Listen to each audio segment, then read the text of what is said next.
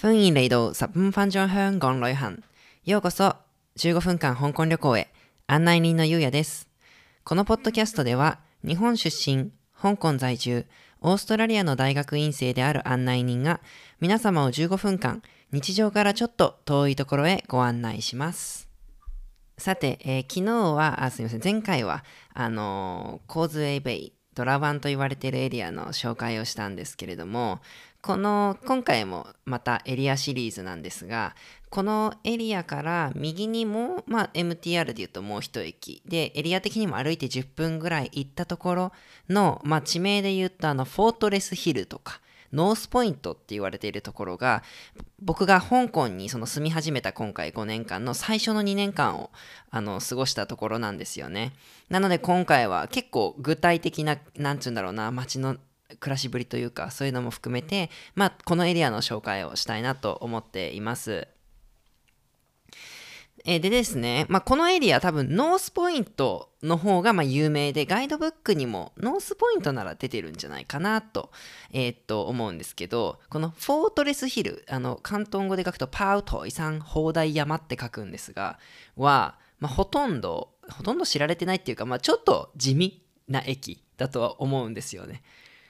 Facebook ページとかでも僕たちはパウトイさんの人でバッコクノースポイントの人じゃありませんっていうそのここのエリアフォートレスヒルを紹介するページがあったぐらいなんであのなかなかね見落とされがちなエリアではあるんですけどすごくその暮らしやすいっていうか香港の暮らしが詰まってた場所だとも思うのでちょっとなんかそういうとこも紹介したいなと思ってるんですね。で、まあ、えっと、前回の続きということで、今回はもう香港島の、まあ、一応ね、の東区っていうところに入ってくるので、ちょっと東側、香港島の、の話になるんですが、実はあの、もっと東に行くと、結構対空とか日本の人が多いエリア、大きいイオンがあるとこなんですが、そういうエリアもまああるので、比較的その、駐在されてた方とか日本の人とかでも馴染みがあるエリアではあると思うんですよね。で、将来そういうことになる人の場合も馴染みがあるかもしれないエリアなんですが、あのーその MTR 地下鉄っていうのに乗ると、あの、チムサーチョイっていう空論エリアの中心まで10分か15分ぐらいでアクセスできるし、香港島の主要なところは大体、まあもちろん1本で地下鉄でアクセスできるしっていう隠れ便利なエリアでもあるんですが、あのーこのエリアね、その有名なものがって言いたいんだけど、特に有名な建築物とかはないんだけれど、逆にその香港のなんかね、駅とかで、あ、こういう感じだよねっていうような場所なので、ちょっとその話をしてみたいんだけど、まあ、仮にね、地下鉄でその駅にフォートレスヒルっていうとこに行くと、まあ、出口を出るとね、そのまま、あの、歩道橋があって、それでなんか1本とか2本奥の通りまで行けるようになってるんですね。香港ってその交通量が多いところも多いから歩道橋の数がものすごくあの多いし距離も長いものがかなり多いんですよね。あのまたいつか話したいけどチュンワンっていうもっと西の方のエリアだと本当に長い10分ぐらいずっと歩道橋みたいな、まあ、セントラルとかもそうですけどとことかもあるんですけどまあ、ここの場合も、えーっと、2本通り奥の、まあ、せあのマーケット、外水があるとこまで歩道橋で行けるんですけど、で、その歩道橋を渡る前の駅直結のところに、ウェルカムっていう、まあ、香港の多分ね、パークショップと2台のスーパーマーケット、赤いやつと青いやつの赤い方なんですが、があって、で、その隣にはマクドナルドがあって、みたいな感じなんですね。ちなみに香港ってあのマクドナルドがかなり安いんですよ。なんかいつも割引のセットとかもあるから。あの、だからかなりいろんな人が、あの、親しんでいるんですけど、日本より安いと思うんですけどね。で、あの、駅の周りを見ると、まあ、香港島ってトラムが走ってるから、地下鉄駅を出るとすぐトラムの路線がまずあるんだけど、まあ、その奥にレストランとかがいろいろ並んでいて、まあ、香港らしくその麺の店なんだけど、ミーシェン、まあ、ライスヌードルのマイシンのお店だとか、あとはフォー、まあ、ベトナムですよね。ベトナム系の料理のお店だとか、あとはもうなくなっちゃったかもしれないけど、中国式のスープのやつをメインにしてるレストランとか、あとはチャーツァンテンっていう香港式の一日中やってる、まあ軽食だったり、がっつりしたのだったり、何でも食べれるレストランだったりとか、そういうものが並んでるんですよ。で、あの、もう一本その奥に行くと、さっき言ったように、まあマーケットとかあるんだけれど、あのそこに行く途中の福外っていう福福袋の服にもあの元号の元に復元って書いて、えー、復元街福街ってところがあるんだけどそういうところにはなんかストリートフードのお店とかがある感じ。まあ、香港のストリートフードっていうとシューマイとかフィッシュボールとかあとそのエッグワッフルっていう外断剤っていう甘い食べ物とかあとさらに、あのー、ワンタン麺って皆さん聞いたことはあると思うんですけど、まあ、ワンタンって広東語、まあ、エビが入ったなんかちょっと、エビ餃子とはちょっと違うんだけど、あのー、それを、えー、っと、食べる店があって、で、こういうお店って、なんかあの、上と下をなんかね、カスタマイズして選ぶ。前、あのー、ガウロン線の話の時にもね、空論城の話の時にもちょっとしましたけど、なんか上に乗せるのをワンタンにしますか、ミートボールにしますか、魚の皮の餃子にしますかとかいろいろ選んで、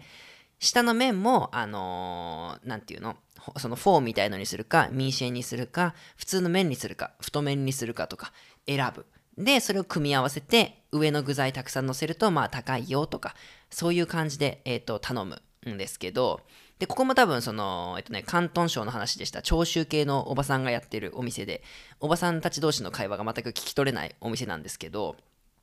ここがあの、今の香港では珍しい、今でも20ドル、まあ今、確かで1ドルか2ドル値上げして22ドル。だからまあ400円弱でその麺を食べさせてくれるっていう、あの、お店で、あの、回転率もまあ凄まじいんですけれども、あの長澤まさみさんとかのなんかコーラのポスターとかが貼ってあっていかにもローカルな麺屋さんみたいな雰囲気があるお店とかもあるんですよね。でその隣にあのトンユンっていう、まあ、白玉団子みたいなねお店があるんですけどこのお店実は隠れ名店であの香港のさっき言ったウェルカムとかスーパーに行くとこのお店のその白玉団子とかが冷凍食品になって売ってたりするんですけどあの、実はあの、今ちょうどね、えっ、と、これ多分公開する日が12月の20とか21になると思うんだけど、あの、冬至がまあもうすぐある時期なんですけど、香港ではあの冬至って、えっと、まあ、冬至に決まって食べるもの、絶対とまでは言わないけど、その一つがあの白玉団子なんですよね。で、まあなんでかっていうと、あの冬至っていうのは親戚とか家族がみんな一堂に集まってそのご飯を食べる団らんを楽しむみたいな日っていう風に結構されていて。でみんなで集まるとその縁になるじゃないですか。だからそう角がない。みんな、まあ、団結団らんの団って丸いって意味ありますよね。してるっていうのを形で表しているっていうことでそういうあの白玉団子とか食べたりするみたいなんですよね。あの、ちなみに香港は、あの、お仕事も、大体当時の日は、午後は早上がり、えー、っと、僕の研究所とかだと1時に上がっていいって言ってましたけど、今年の場合は。そういう風習もあって。で、あのー、何でしたっけ？当時の話ですよね。ごめんなさい。あのー、その、白玉団子？まあ、中身で多分定番なのはごま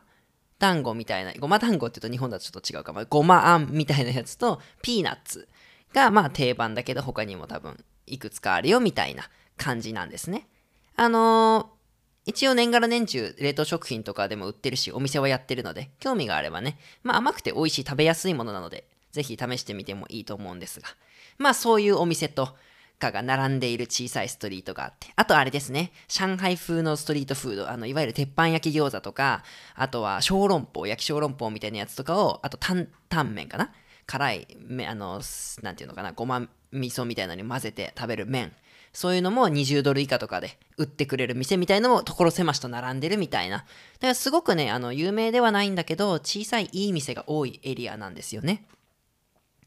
あのー、いつだったかな？前もちょっと話したけど、そのマーケットかアイシーの方に行っても、すごいちっちゃくて正直あの、野菜とかあんま買ったことはないんだけど、表にあるそのチャーシューとかがぶら下げてるシウメイっていうお肉を売ってるお店のお弁当とかが今でも20ドル、え、400円ぐらいですね。まあおじさんが手でうーって肉をそのご飯の上に押してくれるタイプのお店なんですけど。で、昼は賑わっていて、まあその裏にある雑貨屋さんとかで700ミリぐらいの水を2ドル、だ40円ぐらいで買えてみたいなね、なんか値段だけ昔のまま、あの、凍結してるみたいなお店とかもなんか残ってるような場所なんですよね。で、あの、もっと細かい話なんだけど、その通り、まあ僕が昔住んでたところなんだけど、が、あの、電気道っていう名前、電気ってあの、エレクトリック、エレキ、あの何、まあ、電気ね、水とか電気の。で、結構なんかね、香港の通りって結構いろんな名前のがあって面白いんだけど、まあここは例えばだから電気街でしょ？で、その一本右に行くと縦に走ってるやつが、あの、パワーストリートって言って、漢字で書くとね、大きいに強い、大根街って書くんだけど、とか、あとはもっと右にあの行くと、ノースポイントの方に行くと、シュガーストリートっていうトンガイって言うんだけど、シュガーストリート？キャンディーストリート？シュガーだと思うけど、まあそういう風なね、結構いろんな名前の通りがあるんですよね。あの、他にもですね、なんかその、なんていうのかな、その商業ビル、雑居ビルみたいなとこの地上階がなんかね、中に入っていく通りみたいのがあって、あの、中に入っていくと、すごいなんかね、突然床屋さんとか、漢方医のお店とか、あの SIM カード売ってるお店とかが出てくるような通りとかがあって、あと CD と DVD 売ってる店とかね、今時。で、なんかね、そこに地下に行く階段とかがあって、地下に行くと突然猫だらけのなんか、えっと、中古の本屋さんとかがあるような、なんかビルとかもあるんですよね。で、僕はあの、そこに行ったらすごい日本の漫画とかがね、中国語版とか置いてあって、面白いなーって思って見てたら、すごいあの、戦争関連の本だらけで、あの、第二次世界大戦の時の日本の侵略の何々みたいなコーナーとかもあってね、なかなかあの圧倒された記憶とかもあるんですけれども。あの、まあ、そんな感じでかなりローカル色が強いんですが、他にもあの、例えば僕が住んでたところの隣のお店とかだと、あの、ダウフーファー、ドーファーっていうのかな？豆腐に花って書くんだけど、っていう中国系のよく食べるあの、スイーツのお店とかがあって、まああのね、見た目はなんか豆腐みたいなやつなんだけど、それを甘くして食べるみたいなやつで、昔はなんか1ドルとかで買えたらしいんだけど、今はまあ10ドル前後、200円ぐらいですかね。で、そういうところって、あの、自分でお茶碗とかその器を持っていくと、あのその分器代割引してくれるみたいなお店で食べるより持ち帰った方が安いみたいなそういうスタイルとかがまだちょっと残ってたりもしたんですよね残念ながら今はもう閉店してしまったんだけどあれですよね。台湾のタピオカミルクティーのお店とかもね、今自分のマイボトル持っていくとね、割引とかいうとこもあると思いますけど。で、そういうお店の隣には、僕のとこで有名だったのは、あの、蛇の厚物とかお肉を食べさせる専門のレストランとかもあったりしたんですよね。香港って結構ヘビー、あの、需要競争、まあ、すっぽんみたいな感じでしょうね。で、食べるっていうところあったりして、あの、冬に結構食べるので、今シーズンみたいで、あの、ホテルのバイキングとかでもあったりするんですけど、まあ、とにかくね、今結構いろんなことをダダダって言ったんですけど、そういう風にあの、いろんなお店が並んでるところなんですよね。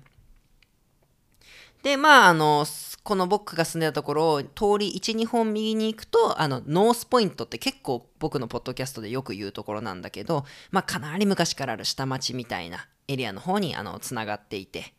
今まで話したのだと、あの、例えば、チョンヨン街っていうね、それも外市、マーケットなんだけど、あの、一本通りがそのままマーケットで、その真ん中を電車トラムが走っているっていうとこもあって、僕はあの、日本の人とか案内するとき絶対そこ行くんだけど、あの、ノースポイント終点のトラムに乗る列車だけが、そのマーケットの真ん中を突っ切って走っていく。で、トラム2階建てだから、2階から見るとその喧騒とかいろんなマーケットの匂いとかが上から見れるみたいな。あの、トラムって前も窓だし窓開くから写真も綺麗に撮れるみたいなね、隠れスポットとかがあるんですよね。まあそれでこのトラムのそのまあ最後えーと、フォートレスヒル側の駅から、まあ、ノースポイントの方に行くあたりに2つ関東オペラとかの劇場があのあってただ1つはもうだいぶ前にクローズしてしまったんだけど皇帝の皇に都って書いてウォンドっていうあのー、70歳ぐらいのね知り合いの方がちっちゃい時にそこで見てたって言ってたんだけどあの今はもう多分取り壊しちゃったかな？あのなんだけど屋上にそのなんか半円型の舞台みたいなのがあってそれが見えてそんなに高くないビルだったから34階ぐらいの。そこでなんかいろいろ劇とかを見たらしいんだけど。今はねあの文化遺産としてそこをなんかリノベーションしてガイドツアーとかやってる場所になってるみたいなんだけど、まあ、それともう一個終点側の方にあるこれすごい有名なんだけど、三言新しいに光って書いて。っていう、まあ、今の香港のね、結構関東オペラの総本山って言っていいのかな？みたいなところがあって、ここ面白いのが、あの現代関東オペラっていうのをたまにやってて、僕がいる間で2回タイトルが目を引いたのは、あの、関東オペラ版ドナルド・トランプっていうのを1回やってたのと、最近やってたのは、こんにちは東小平っていうね、なんかね、関東オペラの、うん、とかをやっててね、結構あの話題になったりする。まあ、現代歌舞伎ときっと同じ考え方そういう風にねまあ、香港の昔らしさ下町も感じられつつも新しい試みみたいなのもねあの感じられるこのエリアなんですよねノースポイントあとはフォートレスヒルちょっとねやっぱり2年住んでて思い入れも強いとこなので次回もうちょっと冒頭であのね紹介させてもらえたらと思いますが今日はこのぐらいにしたいと思います。咁日講住咁多先啦，拜拜。